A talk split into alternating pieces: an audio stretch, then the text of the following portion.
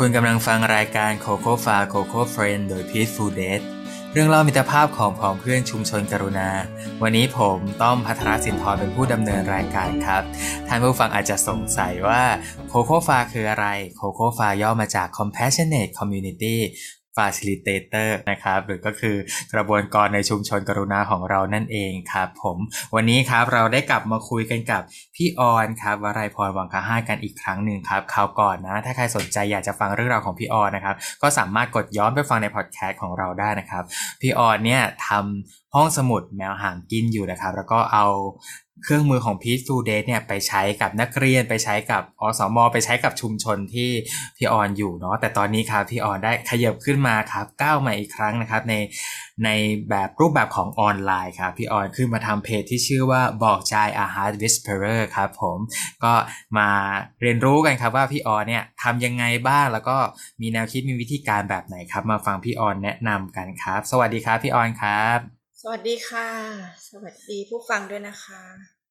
ครับผมพี่ออนลองเล่าให้ฟังกันหน่อยครับ ว่า เออพี่ออนเป็นมายังไงแล้วมาทำเพจบอกใจได้ยังไงครับ ค่ะก็คือก็อยากที่เราเราก็มีพื้นฐานที่อยากจะทำกิจกรรมกับจัดกระบวนการเรียนรู้ตัวเองอยู่แล้วอะค่ะ แต่ว่าความตั้งใจแรกก็คือว่าเราจริงๆ ไม่ได้อยากทำออนไลน์หรอกเพ ราะว่าเราก็มีพื้นที่มีห้องสมุดนะเราก็อยากใช้พื้นที่จัดเป็นเวิร์กช็อปเป็นกิจกรรมเป็นกระบวนการที่ทั้งผู้ใหญ่แล้วก็เด็กมาเรียนรู้ค่ะ แล้วก็อยากจะเน้นคือตัวส่วนตัวเองก็อยากจะเน้นเรื่องของการพัฒนาตัวเองก็คือเรียนรู้ตัวเองแล้วก็มาพัฒนาเรื่องจิตใจเรื่องความสมดุลของอารมณ์จิตใจแบบนี้ค่ะเรื่องการดูแลใจตัวเองแบบนี้ แต่ว่าก็ด้วยเนี่ยแหละค่ะสถานการณ์ที่เราก็ต้องเรียนรู้ที่จะอยู่กับมันเนาะเออมันก็ต้องใช้ออนไลน์เป็นหลักค่ะ เพราะว่าสถานการณ์ตอนนี้ผู้คนก็มาอยู่ในออนไลน์ อะไรอะไรก็อยู่ออนไลน์เป็นหลักอยู่แล้ว เราก็เลย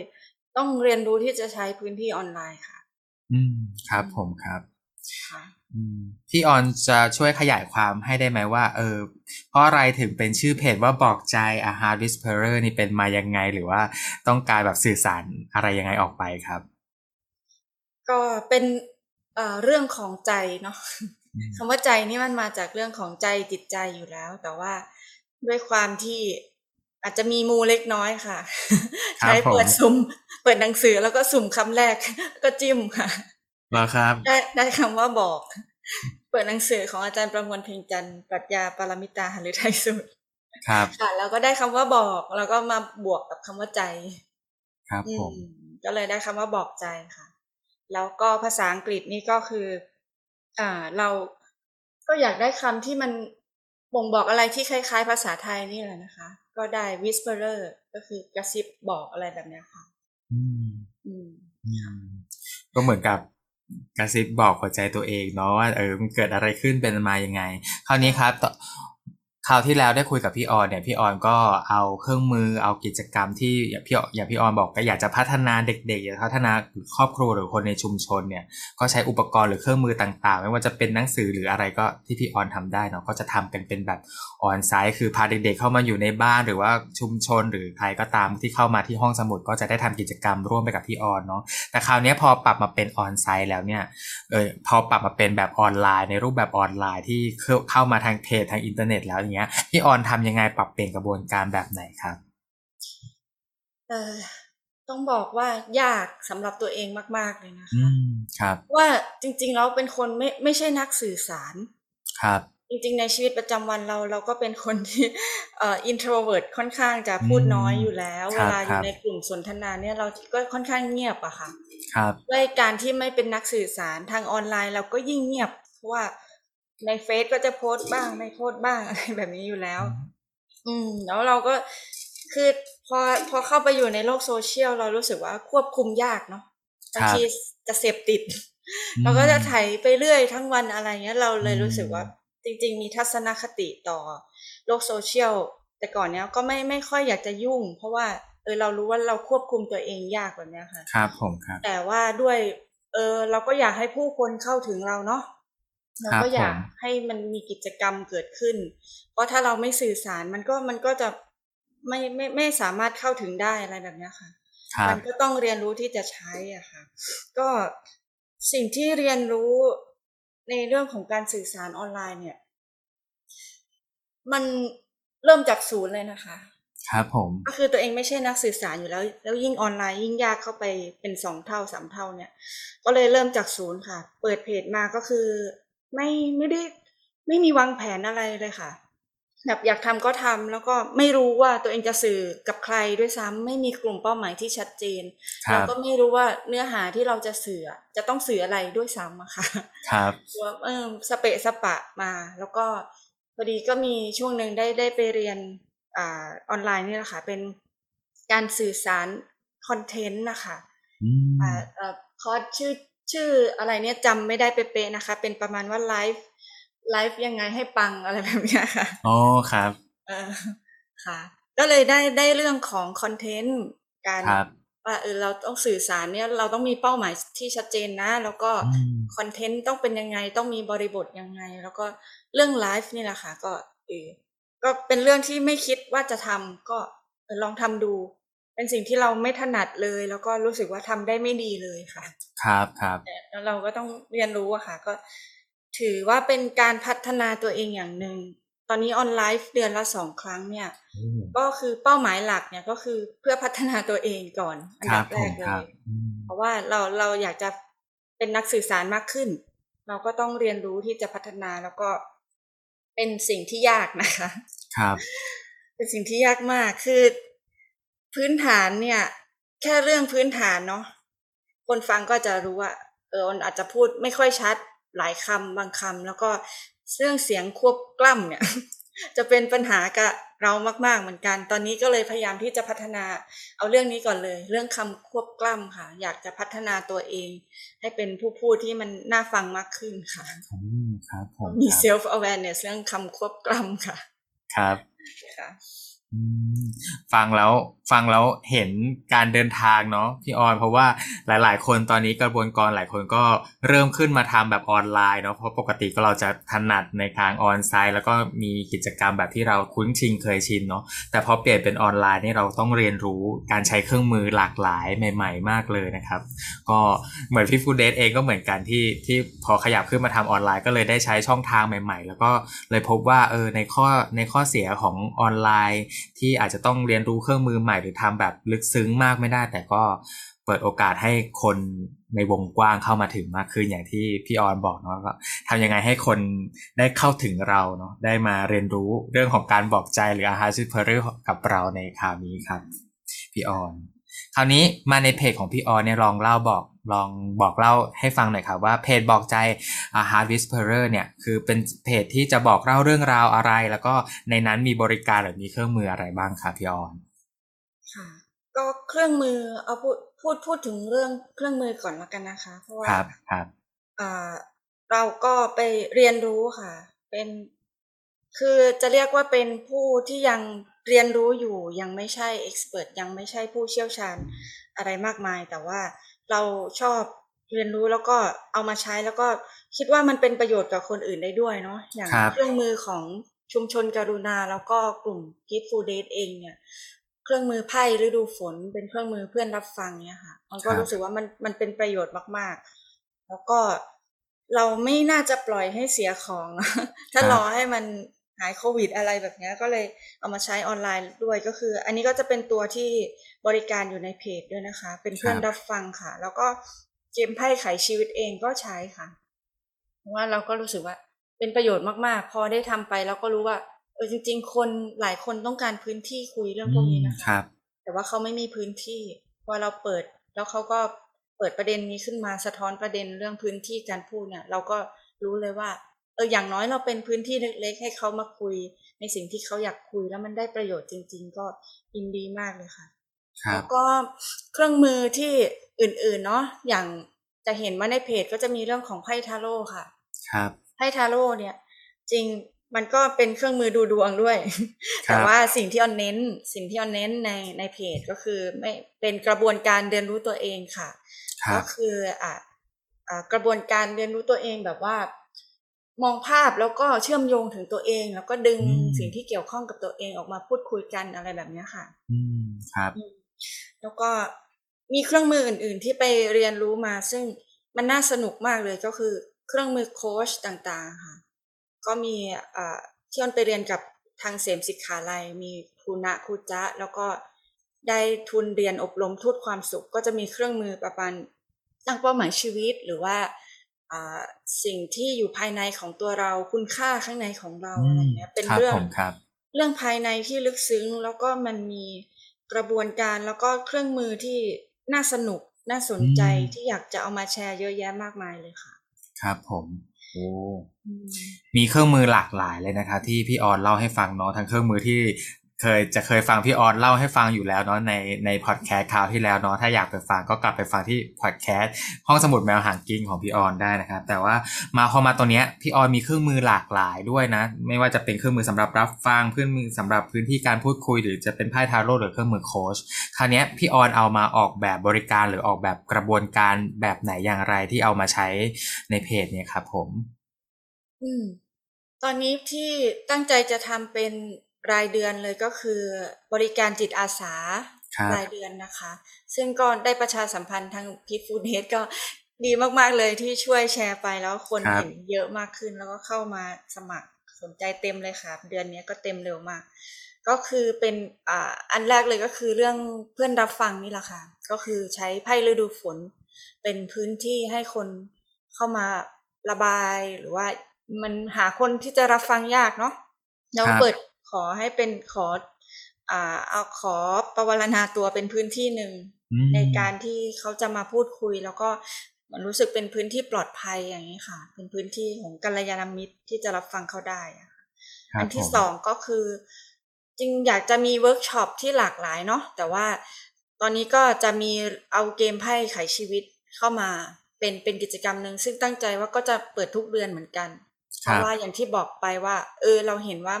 จริง ๆ มันมีกลุ่มคนที่อยากจะพูดคุยเรื่องนี้อยู่นะ แต่ก็อาจจะไม่มีพื้นที่ค่ะแล้วก็จะเป็นเวิร์กช็อปที่อย่างเดือนนี้ก็จะเป็นเรื่องของการตั้งเป้าหมายชีวิต ซึ่งก็จะเอากระบวนการไพ่ทาโรต์เนี่ยเข้ามาค่ะเข้ามาใช้อีกอันหนึ่งที่จะทำทำเป็นบริการที่ตนเองก็ต้องเลี้ยงชีพเนาะก็จะมีเก็บเงินด้วยค่ะ ก็คือ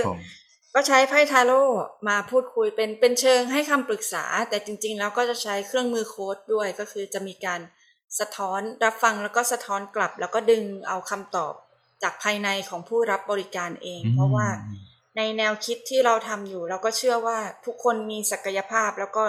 สามารถที่จะดูแลตัวเองได้อยู่แล้ว เพียงแต่ว่าบางทีมันมันมีอะไรบางอย่างที่บังอยู่เนาะอย่างเวลาเหมือนฤดูฝนอะเราก็รู้สึกว่ามันอึมครึมไปหมดมันมอง ยาก เราก็แค่เป็นพื้นที่หนึ่งที่เขาจะพัก แล้วก็ลองเคลียร์เมฆฝนอะไรออกไป แล้วก็เขาจะเห็นคำตอบได้ด้วยตัวเองอะไรแบบนี้ค่ะอันนี้จะเป็นบริการที่มีค่าใช้จ่ายค่ะ ก็ชั่วโมงละสามร้อยบาทค่ะ อืมครับผมครับ ถ้าใครสนใจก็สามารถเข้าไปที่เพจของพี่ออนได้เลยก็คือเพจบอกใจอาหาร Whisperer นะครับ ซึ่งกระบวนการหลาย ๆ อย่างที่พี่ออนเล่ามาเนี่ยครับ ผมก็เห็นนะส่วนมากจะเป็นพื้นที่ที่ ที่ทำงานเรื่องภายในตัวเองเนาะ เช่นพื้นที่พูดคุยหรือพื้นที่รับฟัง หรือว่าจะเป็นการตั้งเป้าหมายชีวิต หรือจะเป็นการแบบเข้ามาคุยเรื่องภายในโดยผ่านไพ่ทาโร่ก็ตามเป็นเป็นเรื่องที่เรากลับเข้ามาใคร่ควรภายในเวลาที่เราทำด้วยตัวเองเราอาจจะเห็นไม่ครบได้เนาะแต่ถ้ามีกระบวนการผู้เชี่ยวชาญในการใช้เครื่องมือต่างๆ มาอยู่ทำงานกับ ทำงานด้านภายในร่วมกันกับเราอย่างเงี้ยเนาะมาคุยมาสะท้อนอย่างที่พี่พี่ออนบอกเราก็จะเห็นตัวเองภายในตัวเองมากขึ้นอย่างนี้ยครับ แล้วพอพี่ออนเอาขึ้นมาทำแบบออนไลน์แล้วเนี่ยที่พี่ออนบอกเลยว่าเป็นอะไรที่ใหม่มาก แล้วก็เพิ่งเอามาลองทำเป็นออนไลน์ยังยังเป็นผู้เรียนรู้อยู่อยากอยากอยากถามพี่ออนว่าเออพี่ออนทำในรูปแบบออนไลน์แล้วเป็นยังไงบ้างพี่ออนเรียนรู้อะไรบ้างครับ ค่ะคำแรกก็ยังเป็นคงคงเป็นคำว่าไม่ง่ายนะ ครับ ไม่ไม่ง่ายเลยค่ะ ต้องต้องเรียนรู้อีกเยอะมาก ๆเลยค่ะ เออเพราะตอนนี้เราก็รู้สึกว่าอย่างไลฟ์เนี่ยเนาะเราก็รู้แหละว่าเรายังแบบว่าเหมือนเบบีเลยพูดไปก็ผู้ชมก็ไม่ได้เยอะอะไรเนาะแต่เราก็รู้สึกว่าเราได้ฝึกเราก็เลยโอเคมันก็สนุกกับมันค่ะอ่าแต่ว่า อืม เหมือนสิ่งที่ต้องเรียนรู้ที่จะทำในออนไลน์เนี่ย เราก็เอ่อ หลักหลักเขาเรียกอะไรหลักการคิดเรื่องการสื่อสารเนี่ยจะช่วยได้มากเนาะ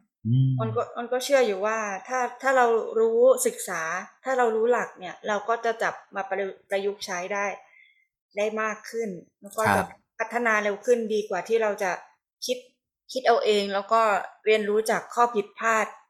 ไปเองเรื่อยๆแบบนี้มันมันก็จะช้าจริง ๆ มันทำได้เนาะแต่ว่า แต่ว่ามันช้าค่ะ ถ้าเราได้ไปเรียนรู้เรื่องหลักการต่างๆ อะไรแบบนี้ค่ะทั้งเรื่องคอนเทนต์ทั้งเรื่องการสื่อสารหรือว่าเรื่องการพูดเนี่ยค่ะอนก็ไปดูคลิปนะคะ คลิปครูเงาะอะไรเงี้ยคลิปนักพูดต่างๆอะไรเงี้ยก็ลองลองเอามาปรับใช้ดู แต่ว่าจริงถ้ามีโอกาส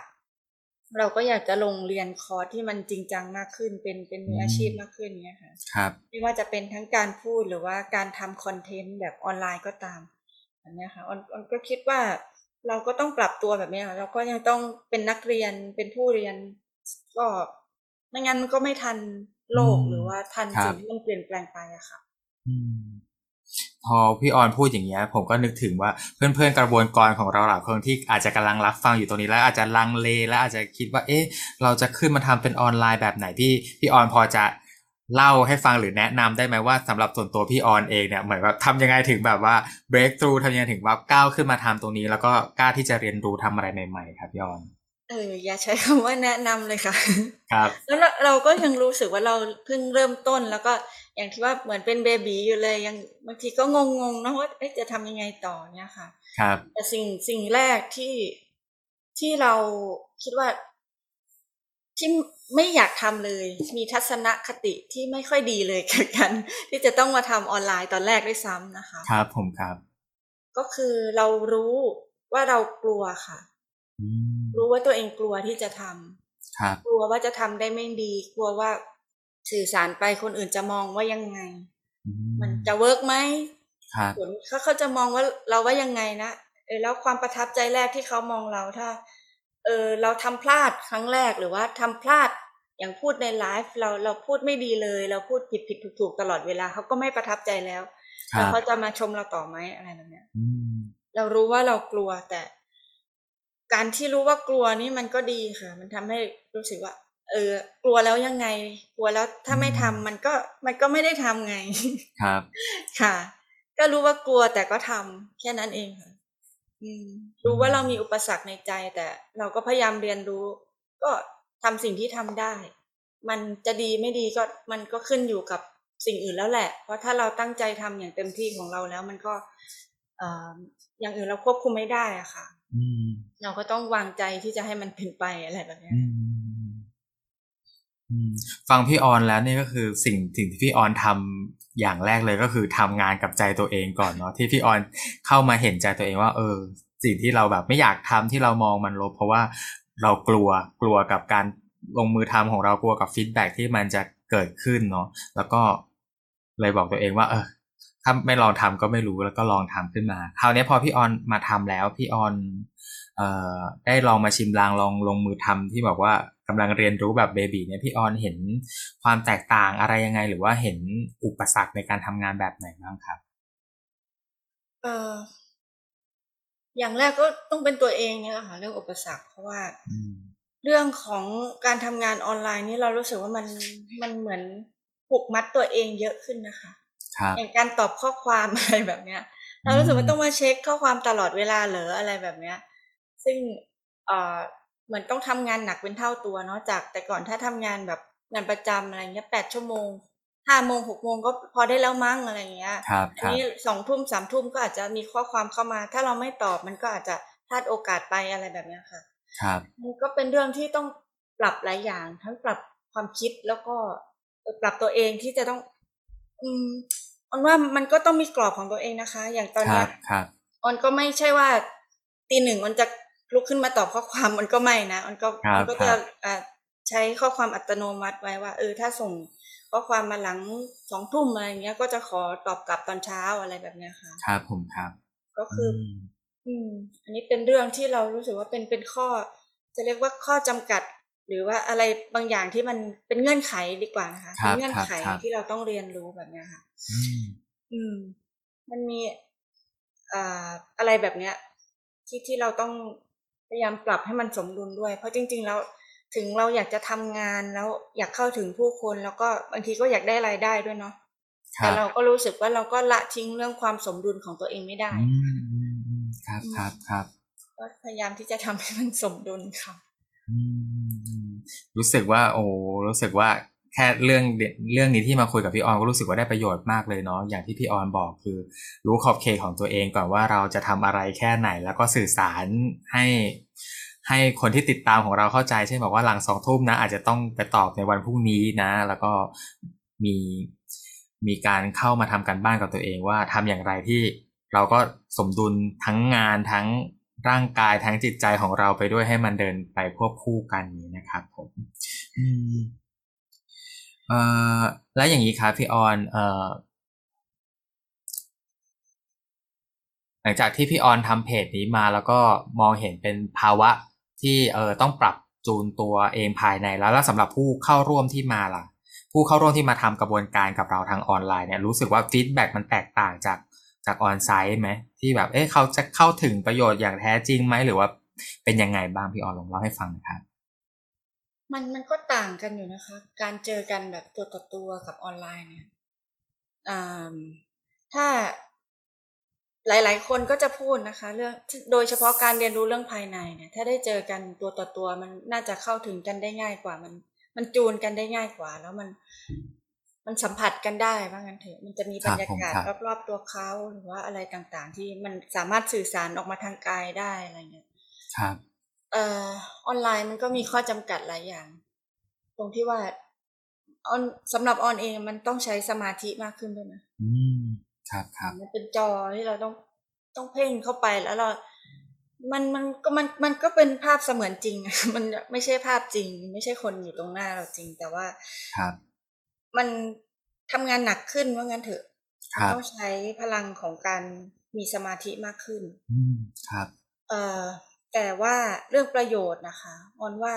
ก็ยังได้ประโยชน์อยู่ ครับอย่างมากเลยแหละ เพราะว่ายิ่งตอนนี้ที่ผู้คนจะออกไปไหนมาไหนแบบโดยสะดวกไม่ง่ายนักแบบนี้ค่ะครับการที่เขามีใครสักคนหรือว่ามีกลุ่ม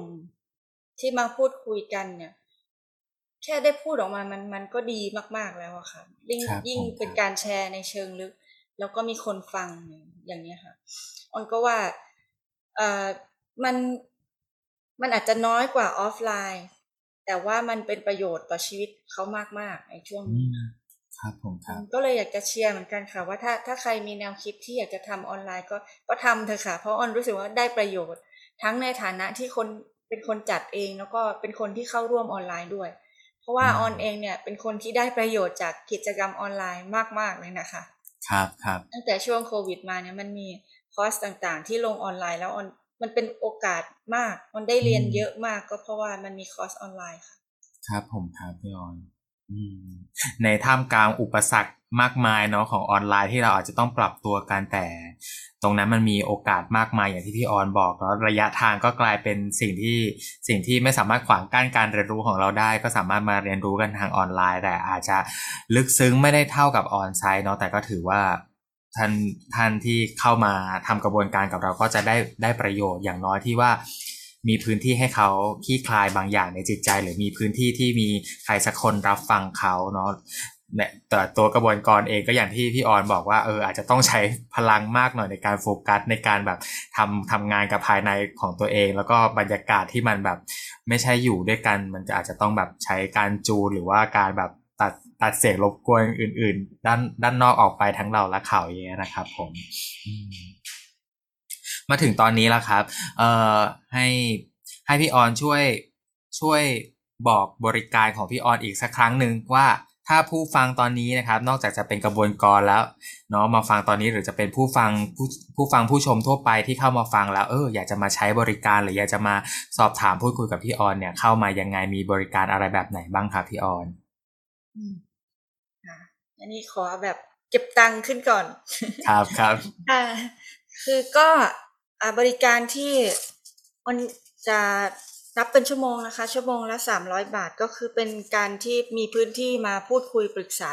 ในเชิงปรึกษาหน่อยๆเป็นการโค้ชนิดๆคเพรัราะว่าบจะเรียกตัวเองว่าเป็นโค้ชก็ไม่ได้เพราะยังเรียนไม่จบครับผมกำลัคงรับอยู่ในระหว่างระหว่างการเรียนนะคะ แต่ว่าก็จะใช้เครื่องมือของการโค้ชนี่แหละค่ะทักษะการโค้ชโดยใช้ไพ่ทาโร่เป็นตัว เป็นเครื่องมือในการพูดคุยกัน มาดูภาพด้วยกัน แล้วก็ดึงเอาสิ่งที่อยู่ภายในของเราออกมาค่ะครับหาคำตอบไปด้วยกันค่ะ เป็นเพื่อนที่จะร่วมกับท่านหาคำตอบค่ะ ก็อันนี้เป็นบริการที่เปิดตลอด แล้วก็จะมีโปสเตอร์โพสต์ไปในเพจ แล้วก็ถ้าใครเห็นก็ฝากแชร์ไปต่อไปเรื่อยๆด้วยนะคะ แล้วก็บริการจิตอาสาประจำเดือน ครับ ก็จะออนออนตั้งใจว่าจะทำทุก ๆเดือนนะคะ ถ้าถ้าไม่ติดอะไรมากอ่าก็จะอาจจะมีบางเดือนที่มันจะฉุกละหุกจริง ๆ อาจจะไม่ได้ครบถ้วน แต่ก็พยายามจะมีทุกเดือนทุกเดือนก็คือบริการรับฟังค่ะ เป็นพื้นที่รับฟังผ่านไพ่ฤดูฝน